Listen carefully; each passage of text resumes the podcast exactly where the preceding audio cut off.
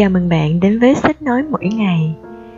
Cuốn sách Thuật lãnh đạo từ vị tu sĩ bán chiếc Ferrari của tác giả Robin Sharma. Chúng ta sẽ đi về chương 4, bài học về tầm nhìn lãnh đạo. Trong tất cả những chân lý đẹp đẽ được khôi phục và nhìn nhận ở thời đại này, không có chân lý nào khiến người ta vui mừng hoặc tràn đầy tự tin bằng việc rằng làm chủ được suy nghĩ của mình, cách của bản thân cũng như tạo ra giá trị và thay đổi trạng thái, môi trường sống và chính số phận mình. Tram Island Tim tôi đập liên hồi khi xe rẽ vào con đường ngoại ô rợp bóng cây dẫn đến câu lạc bộ gót tôi thường đánh chơi, một trong những câu lạc bộ nổi tiếng danh giá nhất nước. Thẩm phán, thượng nghị sĩ, chuyên gia tài chính và các nhân vật nổi tiếng đều có mặt trong danh sách hội viên nơi đây. Và một danh sách chờ đến tận 10 năm sau để đảm bảo vị trí danh giá này trong tương lai gần. Tôi cảm thấy thật may mắn khi mình ở trong câu lạc bộ này. Giá mà tôi có thời gian để tận hưởng cơ sở vật chất nơi đây thường xuyên hơn thì chắc hẳn tôi sẽ càng thấy may mắn hơn nữa. Với những rắc rối mà Global View phải đối mặt, một trận gói chẳng khác gì ngoài chuyện tưởng tượng. Khi đến gần nhà điều hành của câu lạc bộ, một tòa nhà kiến trúc bằng gỗ khổng lồ và có hàng cột sừng sững, nhìn quang cảnh đẹp ngỡ ngàng của khu sân golf được chăm chút cẩn thận với những vườn cây xanh mát bao quanh. Tôi nhận ra Julian. Anh đang ngồi bên chiếc bàn dưới mái hiên, dù cây tỏa bám chèm trắng cho anh khỏi ánh mặt trời của buổi chiều muộn. Có vẻ anh đang vừa nhâm nhi đồ uống, vừa đọc sách bất chấp quy định khắc khe của câu lạc bộ về trang phục, anh vẫn khoác lên chiếc áo choàng màu đỏ sẫm của mình. Tôi chỉ có thể mỉm cười khi nhìn thấy cảnh đó. Julian luôn làm mọi việc theo cách riêng của mình và đây chính là điều đáng mến của anh. Julian, tôi cất tiếng gọi khi vừa ra khỏi xe và bước lên những bậc thang dẫn đến chỗ anh ngồi. Nhìn thấy tôi, anh đứng dậy và đưa tay về phía tôi. Cảm ơn anh đã đến, Peter. Tôi hứa sẽ không để anh thất vọng đâu. Khi chúng tôi yên vị, tôi gọi một ly Martini. Hôm nay lại là một ngày tồi tệ ở văn phòng. Tôi cảm thấy một ly rượu sẽ giúp tôi thoải mái hơn một chút. Tôi phải chịu đựng nhiều áp lực suốt vài tháng nay, đến mức bất kỳ thứ gì có thể xoa dịu được thần kinh của mình, tôi đều hoan nghênh cả. Anh đang làm gì đấy? Tôi hỏi và liếc qua quyển sách bọc trên da của Julian. Một cuốn sách về cuộc đời Gandhi. Tôi không biết anh có hứng thú với Gandhi đấy. Thật sự thì tôi chưa bao giờ nhìn thấy anh mang theo cuốn sách nào bên mình trong chừng ấy năm quen biết. Tôi không còn là Julian bận rộn và căng thẳng của anh từng biết nữa. Tôi đã thay đổi đến mức anh không thể tưởng tượng nổi. Một buổi chiều, điều mà tôi học được trên dãy Hy Mã Lạp Sơn là với bộ đôi dũng khí và trí tuệ, mọi thứ đều có thể khả thi. Vì vậy, tôi đã duy trì thói quen đọc sách mỗi ngày. Việc đó đã giúp tôi kết nối với nguồn tri thức mà mình cần và tập trung vào con đường mình đang đi. Và khi biết mình đang hướng đến điều gì, tôi đã được truyền cảm hứng để duy trì dũng khí tiến lên phía trước. Nghe thú vị thật, nhưng tại sao lại là Gandhi? Trong thời gian được học với các nhà hiền triết, tôi đã nghiêm túc nghiên cứu nghệ thuật lãnh đạo. Khi nghe đến nghệ thuật lãnh đạo, đa số mọi người chỉ nghĩ đến khái niệm trong bối cảnh kinh doanh. Người ta hình dung ngay đến các giám đốc công ty, những người truyền cảm hứng để các nhân viên làm việc hiệu quả hơn, cống hiến hết mình vì tương lai của tổ chức nhưng các nhà hiền triết đã dạy tôi rằng nghệ thuật lãnh đạo là một khái niệm rộng lớn rất nhiều. Nghệ thuật lãnh đạo thật sự là một triết lý sống. Không chỉ các CEO và các vị giám đốc mà cả các nhà giáo tận tâm, các nhà khoa học tận tụy và những người mẹ đang tràn đầy tình yêu thương cũng có thể là các nhà lãnh đạo vĩ đại.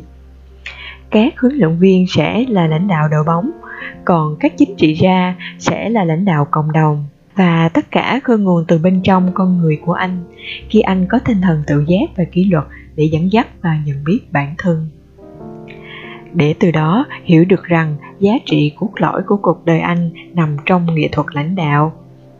Như Robert Louis Stevenson từng nói, mục đích duy nhất của cuộc đời là được là chính mình và được trở thành điều mà ta có khả năng trở thành người khôn ngoan đích thật là người hướng đến nghệ thuật lãnh đạo, không chỉ là nơi công sở, mà còn là đời sống cá nhân. Vì thế, khi trở về hy mã lạp sơn, tôi đã bắt đầu nghiên cứu về cuộc đời của grant hai nhân vật mà tin là một trong những nhà lãnh đạo vĩ đại thế giới may mắn có được ông đã có trí tuệ để lãnh đạo nhân dân của mình hướng đến tương lai trong lý tưởng của ông. Đồng thời, ông cũng có lòng can đảm để dẫn dắt bản thân và sống với nhân cách cao đẹp. Gandhi là biểu tượng của sự lãnh đạo sáng suốt và hiệu quả. Tôi hoàn toàn đồng ý. Có một lần, randy bước xuống tàu lửa, thì một chiếc giày của ông ta tụt ra và rơi xuống đường ray vì đoàn tàu đã bắt đầu lăn bánh, nên anh không thể lấy được chiếc giày đó. Và thế là ông đã làm một việc khiến tất cả mọi người sửng sốt. Ông ta đã làm gì?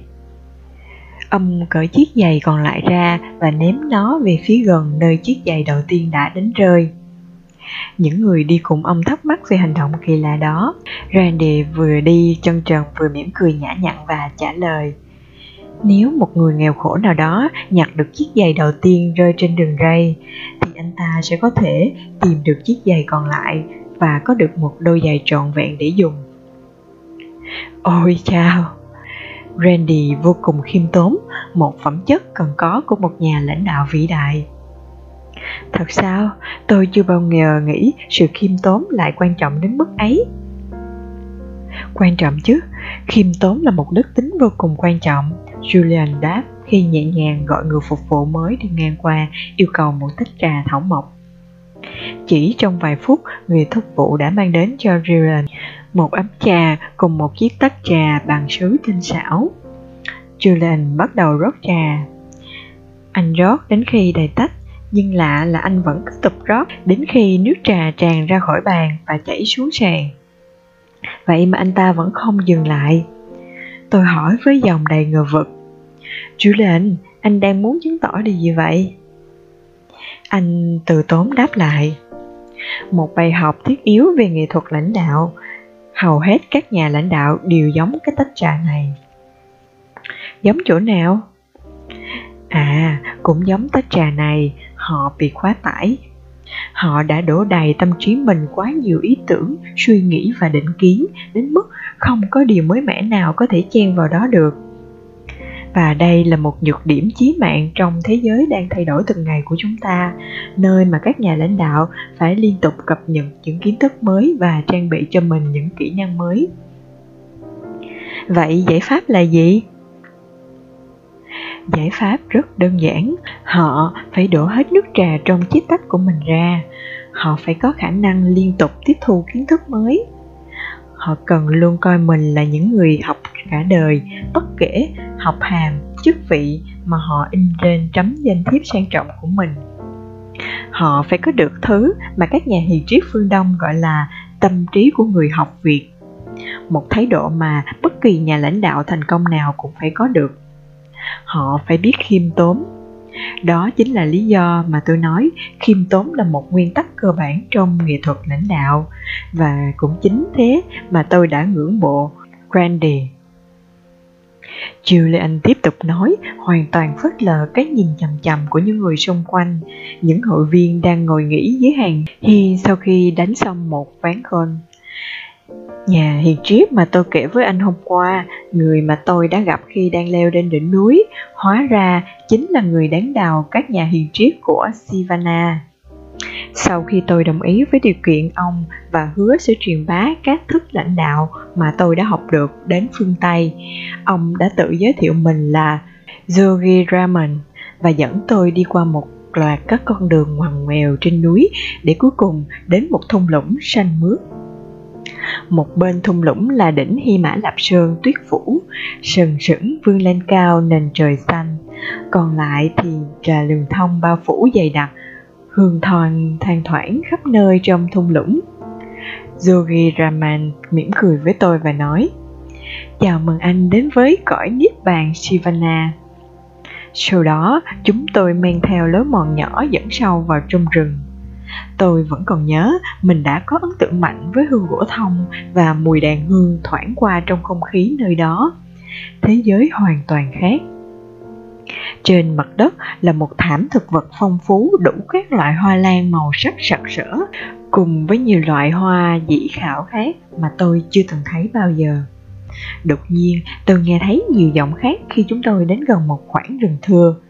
Tiến đến gần hơn, tôi thấy một cảnh tượng mà tôi dám chắc rằng cả cuộc đời này tôi không thể nào quên. Anh đã nhìn thấy gì? Trước mắt tôi là một ngôi làng được dựng bằng vô số cây hoa hồng. Ngay giữa làng là một ngôi đền nhỏ, tương tự như những ngôi đền mà tôi đã từng thấy ở Thái Lan và Nepal. Nhưng ngôi đền này cũng được tạo nên từ những bông hoa màu hồng, đỏ và trắng kết lại với nhau thành các nhành cây và các sợi dây đủ màu. Xung quanh đền thờ là các túp liều nhỏ, hẳn nhiên chúng là nơi ở đơn sơ của các vị tu sĩ. Julian tiếp tục Điều đáng ngạc nhiên hơn cả là các cư dân ở đây, những người đàn ông đều mặc áo choàng đỏ giống như Gogi Raman và họ mỉm cười từ tốn khi đi ngang qua tôi. Họ toát lên sự thanh thản và đôi mắt của họ biểu thị một trí tuệ sâu sắc. Thay vì cảm thấy bối rối và lo lắng trước sự xuất hiện của vị khách không mời, người phá vỡ sự linh thiêng của thánh địa ẩn sâu trong núi này, họ chỉ lặng lẽ cúi đầu chào rồi tiếp tục công việc của mình. Những người phụ nữ cũng gây ấn tượng không kém. Họ mặc bộ sari lụa hồng dài chấm đất, tô điểm mái tóc dài đang mượt bằng những đóa sen trắng và đi lại uyển chuyển trong ngôi làng. Tôi chưa từng thấy bất kỳ người nào giống họ. Mặc dù tất cả đều là những người trưởng thành, nhưng mỗi người trong số họ đều tỏ ra vẻ hân hoan và sức sống mãnh liệt. Không gương mặt nào có nếp nhăn, không mái tóc nào có sờ bạc, và không ai trong số họ có vẻ già nua. Tôi rất sửng sốt với mức không thốt lên nên lời. Julian kể sau đó, Jogi Raman đã dẫn anh đến một túp liều nhỏ nơi anh trú ngụ trong vài tháng sau đó. Mình đi ra sân gốt thôi, Julian vừa nói vừa đứng dậy. Tôi sẽ kể tiếp cho anh nghe trên đường đi và hãy mang theo mấy cây gậy đánh gót này nữa. Anh nói trong lúc tiến đến một bộ đồ nghề đánh gót cũ mà ai đó đã bỏ quên ở hành lang. Anh định chơi gót trong bộ dạng này thật à? Tôi hỏi. Không, có chuyện quan trọng hơn mà tôi muốn chỉ cho anh thấy. Julian đáp. Trên đường ra sân gót, Julian tiếp tục kể chuyện kỳ thú của mình nhận thấy sự khát khao cháy bỏng của Julian đối với việc học hỏi nghệ thuật lãnh đạo khôn ngoan từ các bậc hiền triết. Jogi Raman đã nhận anh làm học trò. Ông đã dành toàn bộ thời gian trong ngày cho cậu học trò ham học hỏi này, vui vẻ chia sẻ nguồn kiến thức mà ông đã tích lũy cả đời và hướng dẫn Julian cách vận dụng nó. Có những ngày họ thức giấc cùng với mặt trời và say sưa thảo luận về những chân lý mà Raman đã truyền thụ, khi đó, đầu óc nhanh nhạy của một luật sư như Julian hào hứng đón nhận nguồn tri thức mà anh biết nó sẽ thay đổi cuộc đời anh và nhiều cuộc đời khác nữa. Cũng những ngày này, hai thầy trò đã lặng im dạo bước trong rừng thông, vừa đón nhận và trân trọng món quà của sự hiện diện với nhau, tận hưởng cơ hội được suy ngẫm về những triết lý họ đã thảo luận. Dần dần, Gogi Raman trở nên giống người cha hơn là một người thầy của Julian. Ông dạy Julian nhìn ra cuộc đời theo một cách nhìn hoàn toàn mới và giúp Julian khai phóng toàn bộ tiềm lực của bản thân. Biết Julian từng cận kề cái chết sau nhiều năm lơ là sức khỏe, Raman đã chủ động tập trung vào việc dạy cho Julian một phương pháp để tự kiểm soát và cải thiện bản thân thứ sẽ thay đổi anh cách nhìn nhận và cảm nhận chính mình nhà thiền triết này đã nói với Jordan rằng khả năng lãnh đạo bản thân là tiền đề kể khả năng lãnh đạo người khác và trước khi hiểu được nghệ thuật lãnh đạo của người khác anh phải biết cách lãnh đạo chính mình vì vậy Gogin Raman đã dạy cho Julian kỹ năng hiếm để có người biết về cách ứng phó với sự căng thẳng, xóa bỏ thói quen lo lắng và tinh giản cuộc đời mình. Ông chỉ cho anh cách nâng cao năng lượng, khơi thông năng lực sáng tạo và giải phóng sinh lực. Trong vòng vài tuần, Julian đã trải qua những thay đổi rõ rệt về cả ngoại hình lẫn nội tâm. Trong anh rẽ ra hàng chục tuổi, khỏe mạnh và tràn đầy niềm tin vào tương lai hơn bao giờ hết. Anh thật sự bắt đầu tin mình có thể làm được bất cứ điều gì, trở thành bất cứ ai và thay đổi thế giới bằng cách truyền bá tri thức vô giá mà anh được tiếp thu. Những bài học của xưa của các nhà hiền triết Savannah đã bắt đầu phát huy tác dụng. Khi Julian đã lấy lại phong độ đỉnh cao về thể chất lẫn tinh thần, Gugi Raman đã bắt đầu chia sẻ những cách thức lãnh đạo mà Julian đã cam kết là có thể cải tổ Global View và giúp nó đạt được những thành tựu cũng như tính hiệu quả ở tầm cỡ thế giới. Nhà lãnh đạo thông tái của Shivana tin rằng mọi sự thất bại trong đời sống cá nhân cũng như trong kinh doanh đều xuất phát từ sự thất bại trong việc lãnh đạo. Các tổ chức sẽ không thể phát huy hết tiềm năng khi có những nhà lãnh đạo thiếu kỹ năng và kém khôn ngoan. Mọi người sẽ không thể phát huy hết năng lực bản thân khi không có khả năng định hướng vào cuộc đời của mình ông nói với tôi rằng mặc dù sống cách biệt với thế giới của chúng ta nhưng ông vẫn biết ở đó có tồn tại mà thứ mà ông gọi là khủng hoảng phương hướng và ông có giải pháp để giải quyết vấn đề này Julian nhớ lại một buổi chiều khi anh và Gogi Raman nghỉ chân trên thảo nguyên sau một hành trình đi bộ khám phá vùng đất kỳ lạ đó. Raman đã nói với anh, ta đã dành cả cuộc đời để suy ngẫm về những yếu tố có thể giúp nâng cao khả năng lãnh đạo. Ta đã mất nhiều năm để tìm hiểu điều gì đã tạo nên những nhà lãnh đạo vĩ đại. Là một người tu hành, ta đã tuyên thệ chỉ phụng sự cho sự thật ta cống hiến cuộc đời mình để tìm kiếm nghệ thuật lãnh đạo đích thực dần dần ta tìm được rằng những nhà lãnh đạo có sức ảnh hưởng nhất và được tôn trọng nhất chính là những người biết vận dụng một số nguyên tắc của xưa. Ta đã đưa những nguyên tắc này vào một hệ thống phương thức lãnh đạo hiệu quả, một cẩm nang sẽ giúp cho bất kỳ nhà lãnh đạo nào phát huy hết tiềm năng của bản thân trong công việc và trong đời sống cá nhân. Giờ đây, ta đã chia sẻ với anh những gì mà mình đã học được. Vậy, Rogin Raman đã nói gì với anh? Tôi hỏi với vẻ quan tâm khi chúng tôi vừa đến sân golf ông ấy nói rằng những nhà lãnh đạo thông thái nhất, năng động nhất và hiệu quả nhất đều sở hữu một năng lực mà những nhà lãnh đạo khác không có đó là năng lực gì tôi cho rằng tốt hơn nếu tôi thị phạm điều đó. Julian nói và rút ra một cây gậy đánh gót từ chiếc túi da tôi đang đeo. Đừng nói với tôi là anh vẫn chơi gót trong thời gian học tập với cái nhà hiền triết nha. Đúng là vậy mà, tôi vẫn chơi gót mỗi ngày, điều đó rất tác dụng chữa lành và góp phần to lớn trong sự phục hồi của tôi. Tôi nói với vẻ hoài nghi, Thật à, tôi đoán những vị tu sĩ huyền bí kia cũng xây dựng một khu sân golf đẳng cấp thế giới ngay giữa vùng núi hẻo lánh kia để họ có thể chơi vài trận golf và phá cuộc sống nhàm chán nơi đó. Và chắc là họ ngồi trên những chiếc xe làm bàn tre để di chuyển từ lỗ golf này sang lỗ lân khác, đúng không? Hài hước đấy, Julian bình thản đáp lại lời chế giễu của tôi, nhưng làm sao trách được, câu chuyện của anh đã đi từ kỳ lạ đến hoang đường. Anh nói tiếp, nhưng không đâu Peter, tôi đã chơi gôn trong tâm trí thôi. Tôi đã từng nghe nói về loại hình chơi gôn này. Vài năm trước, tôi đọc được một bài báo viết về một cựu binh của Việt Nam. Người này đã sống sót qua những tháng ngày biệt giam bằng cách chơi cờ trong tưởng tượng. Việc này không những giúp ông giết thời gian mà còn giúp kỹ năng đánh cờ của ông tiến bộ một cách đáng kể. Đến lúc mãn hạn tù và có cơ hội tham gia một trận đấu cờ, người thật việc thật, kỹ năng đánh cờ của ông ta đã lên đến mức thượng thừa. Tuyệt thật đấy. Tôi cũng có cảm giác giống vậy khi đọc câu chuyện đó, vì vậy trong những lúc chỉ có một mình ở Sivana, tôi bắt đầu nhớ lại mình đã đam mê đánh golf như thế nào hồi trẻ. Rồi tôi quyết định noi gương người cựu bên đó và tập gôn trong trí tưởng tượng. Tôi rất thích môn đó và tôi nghĩ rằng nó giúp ích rất nhiều trong quá trình phục hồi của tôi. Vậy nó có giúp kỹ năng đánh gôn của anh tăng lên không? Tôi cũng không biết nữa, đây là lần đầu tiên tôi quay lại sân golf sau gần ấy năm.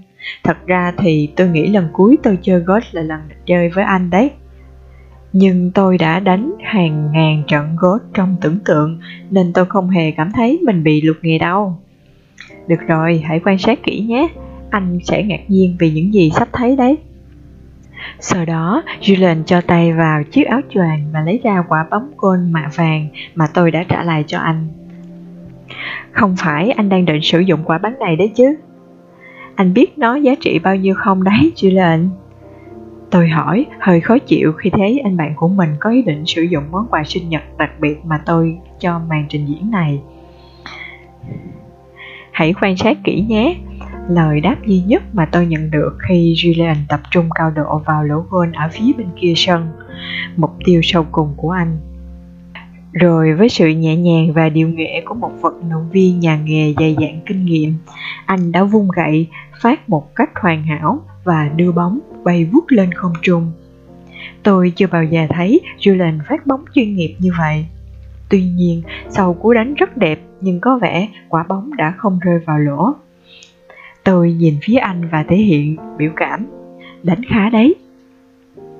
Nhưng rồi một điều khó tin đã xảy ra, quả bóng dường như tăng tốc trên không trung như thể nó đã được một cơn gió mạnh giúp sức vậy. Giờ đây, quả bóng hướng thẳng tới đích đến đã định. Hai nhân viên trong sân, những người đã chứng kiến màn trình diễn từ ngay từ đầu đã nhanh chóng cởi mũ ra để có thể nhìn thấy vị trí quả bóng rơi xuống. Ngay cả vài tay chờ gột đang thư giãn dưới mái hiên cũng nhòa người ra lan can để quan sát. Sau đó, quả bóng đã rơi xuống bãi cỏ ngay cạnh lỗ gót đầu tiên và nó bắt đầu lăn, rất chậm nhưng hướng thẳng về phía lỗ gót đó. Lâu rồi không có ai đánh trúng lỗ đầu tiên chỉ với một cú phát bóng.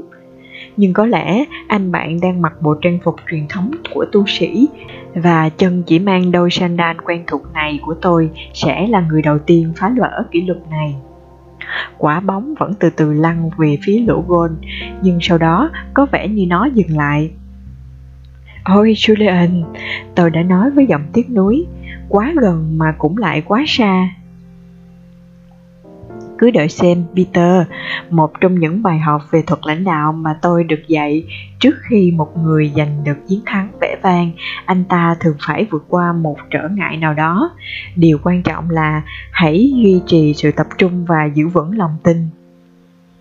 Ngay sau khi mọi người đều nghĩ quả bóng đã dừng lại, thì nó lại tiếp tục lăn nốt vài cm còn lại và lọt vào lỗ ghost. Hoan hô!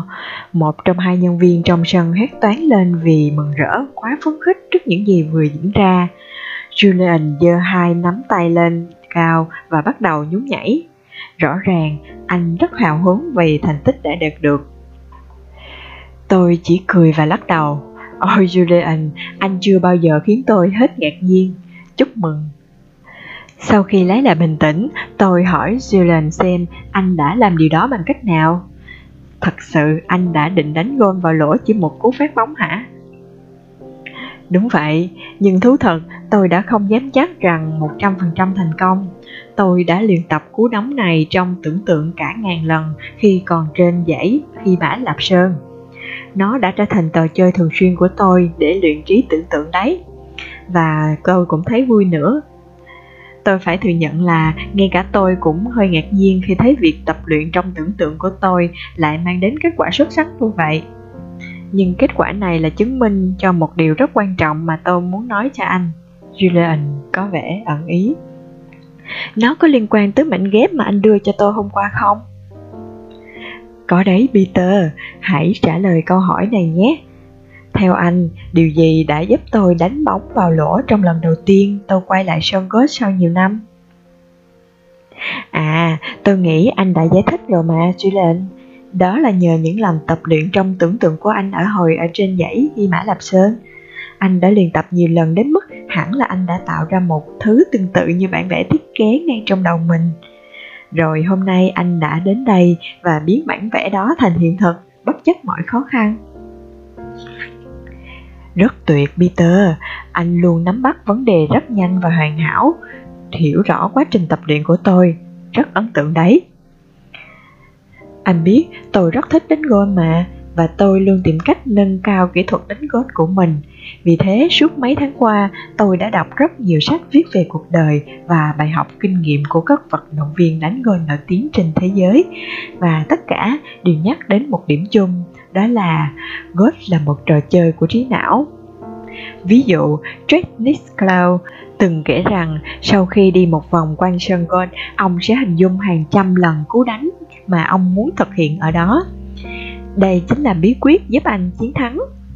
Vì thế, anh nói anh cũng làm điều điều tương tự. Tôi cũng không quá ngạc nhiên. Và những nhà lãnh đạo vĩ đại nhất trên thương trường cũng làm điều tương tự. Julian khẳng định. Tôi bật cười, tất cả họ đều chơi trò đánh gót tưởng tưởng tượng hả? Không Peter, họ đều hình dung rõ ràng con đường tương lai của mình ngay trong thời điểm hiện tại. Họ đã tạo nên một bản thiết kế vô cùng chi tiết hoặc phát họa tỉ mỉ hình ảnh công ty của mình trong những năm sắp tới. Họ biết chính xác bản chất của sự thành công mà họ và nhân viên của họ đang nỗ lực theo đuổi. Mỗi bước đi của họ đều được sắp đặt để đưa họ đến gần hơn với tương lai đời sống động trong trí tưởng tượng của mình. Nói cách khác, họ có một tầm nhìn có thể truyền cảm hứng cho họ gặt hái được thành công. Đây chính là bí quyết tối thượng của các nhà lãnh đạo xuất chúng đấy, anh bạn của tôi. Tôi nghi ngờ, có vẻ đơn giản quá, vậy chỉ cần hình dung rõ ràng tương lai của công ty thì tôi sẽ trở thành một nhà lãnh đạo vĩ đại hả? Tôi không có ý nói đến nói đơn giản, các nhà lãnh đạo khôn ngoan và tài giỏi còn theo đuổi nhiều phương thức và triết lý lãnh đạo khác nữa. Rodin Raman đã từng truyền dạy tới tất cả những điều đó cho tôi và anh cứ yên tâm, tôi sẽ chia sẻ hết cho anh.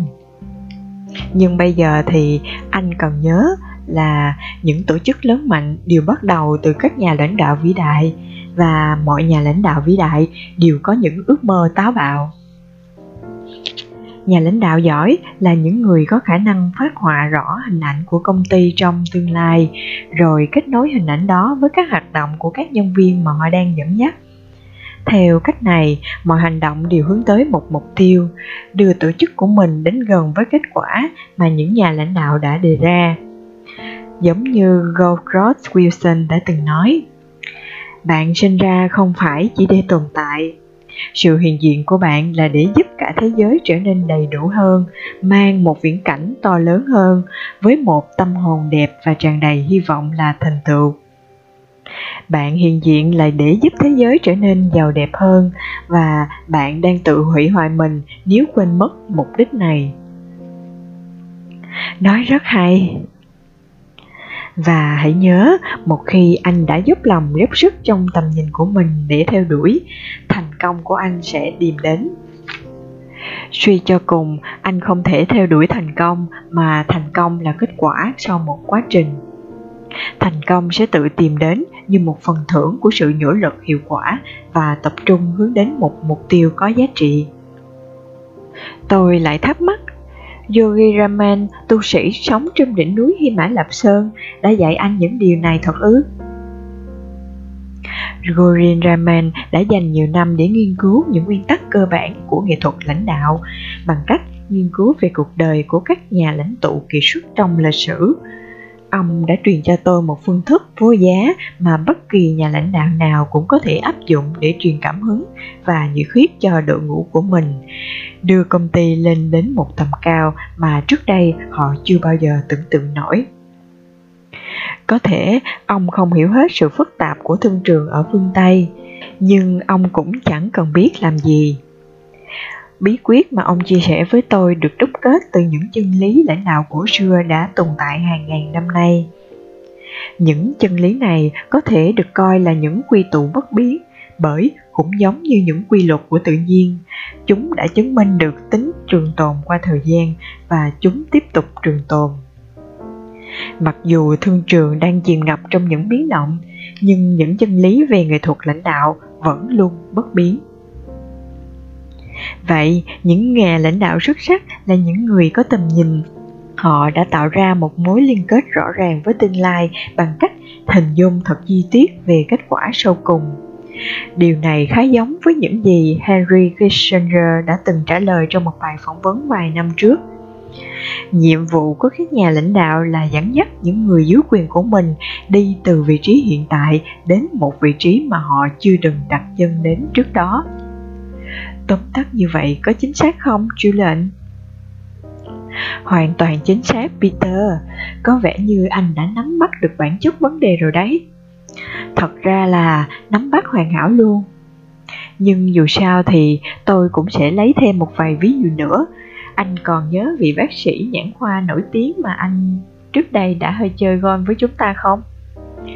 Nhớ chứ, tôi rất quý anh ấy, một người vô cùng hài hước Đúng vậy, anh ấy thường tổ chức bữa tiệc tối và khiêu vũ thường niên cho toàn bộ các bác sĩ nhãn khoa trong thành phố. Anh còn nhớ anh ấy đã đặt tên cho bữa tiệc đó là gì không? Tôi phá lên cười, làm sao mà tôi quên được, anh ấy gọi nó là Vũ hội nhãn cầu.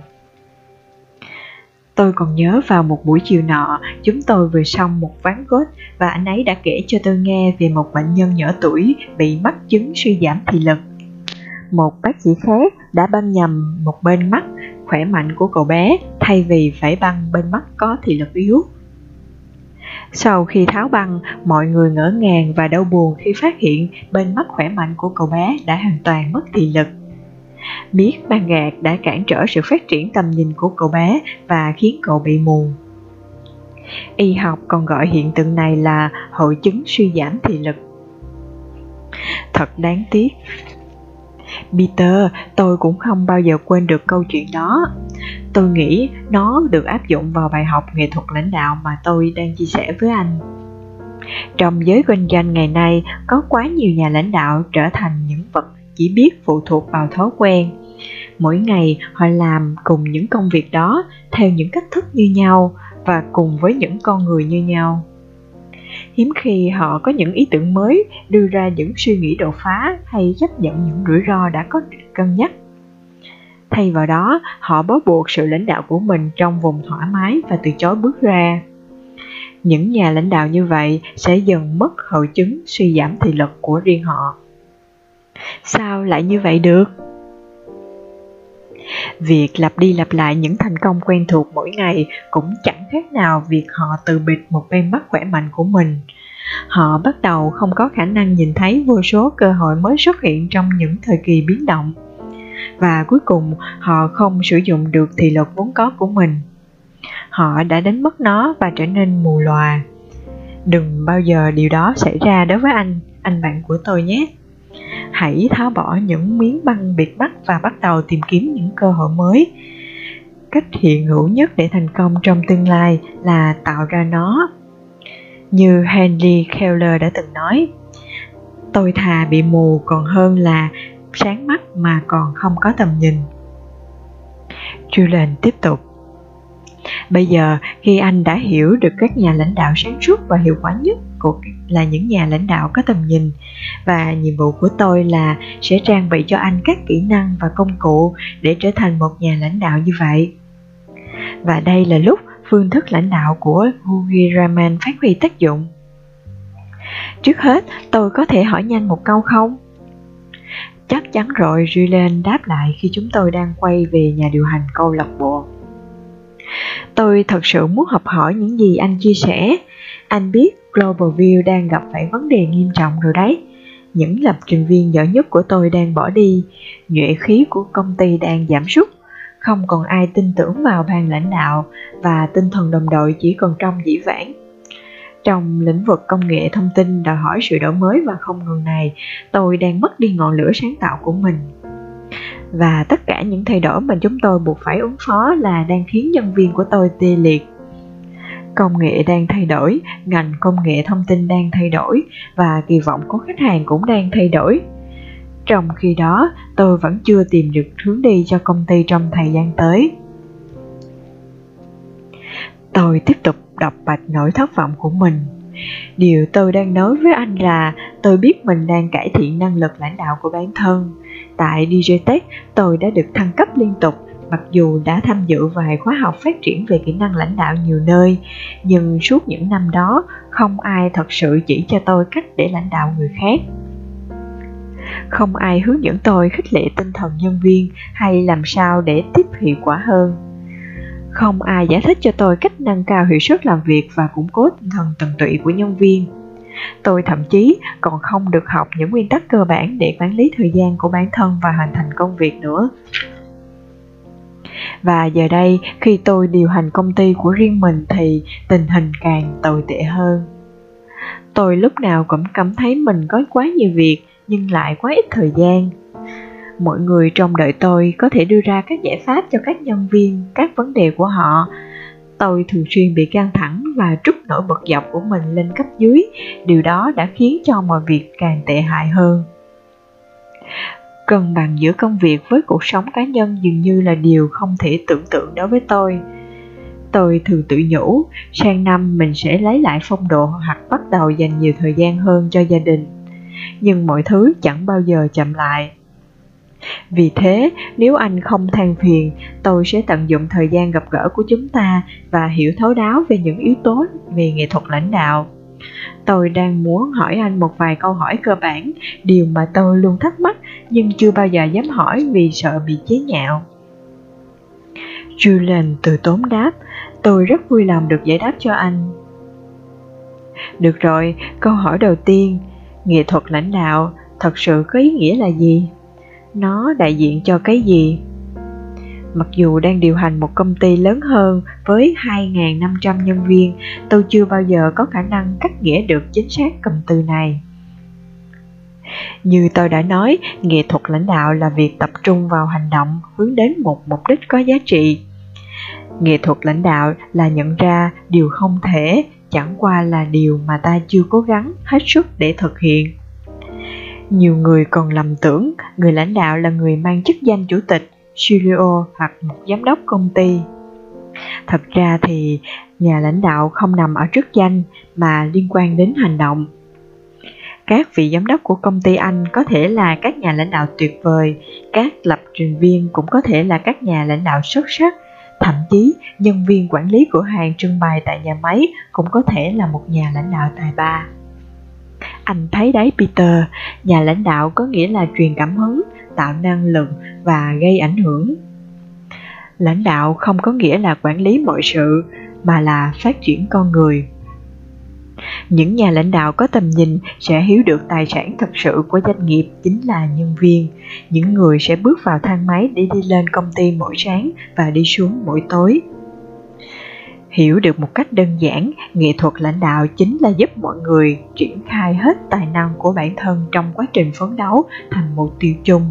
Mục tiêu mà anh đã giúp họ hiểu ra là có giá trị và ý nghĩa. Anh có thể làm được điều này. Các vị giám đốc của các công ty anh có thể làm được điều này. Ngay cả các công nhân trong nhà máy của anh cũng có thể làm được điều này. Những nhà lãnh đạo hiệu quả đích thực là những người phải sống ở hai nơi cùng một lúc. Tôi vẫn chưa hiểu ý anh. Những nhà lãnh đạo xuất sắc nhất hiểu ra rằng nghệ thuật lãnh đạo là một tác phẩm mà họ tạo ra, chứ không phải là một món quà được trao sẵn. Họ không ngừng nỗ lực để hoàn thiện tác phẩm của mình.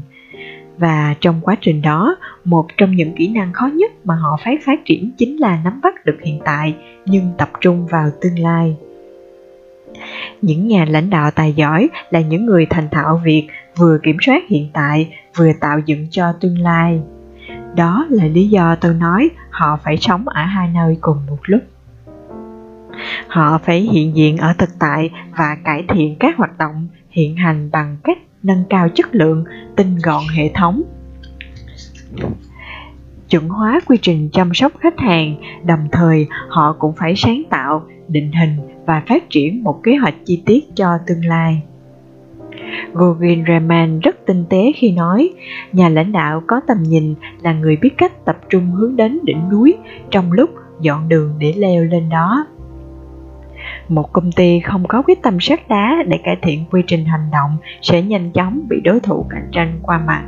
Nhưng một công ty không có chiến lược rõ ràng cho tương lai cũng sẽ bị đào thải nhanh chóng. Và đây chính là lý do anh đưa cho tôi mảnh ghép hình hôm qua. Đúng vậy, anh có nhớ trên đó viết gì không? Julian hỏi. Rất may là tôi có mang theo mảnh gỗ đó và thế là tôi nhanh chóng lôi nó từ trong chiếc túi trước của chiếc áo đánh gôn màu vàng. Tôi không nhìn ra được hoa văn nhưng tôi có thể đọc được dòng chữ trên đó. Vậy là tốt rồi, dòng chữ viết gì? Nguyên tắc thứ nhất, liên kết nhiệm vụ với mục tiêu. Tôi trả lời một cách nghiêm túc. Tôi không chắc lắm về ý nghĩa của điều này, Julian. Anh sẽ sớm biết thôi. Nguyên tắc thứ nhất, liên kết nhiệm vụ với mục tiêu. Hết chương 4. Cảm ơn bạn đã theo dõi sách nói mỗi ngày. Đừng quên nhấn nút đăng ký kênh để theo dõi phần tiếp theo nhé. Cảm ơn mọi người.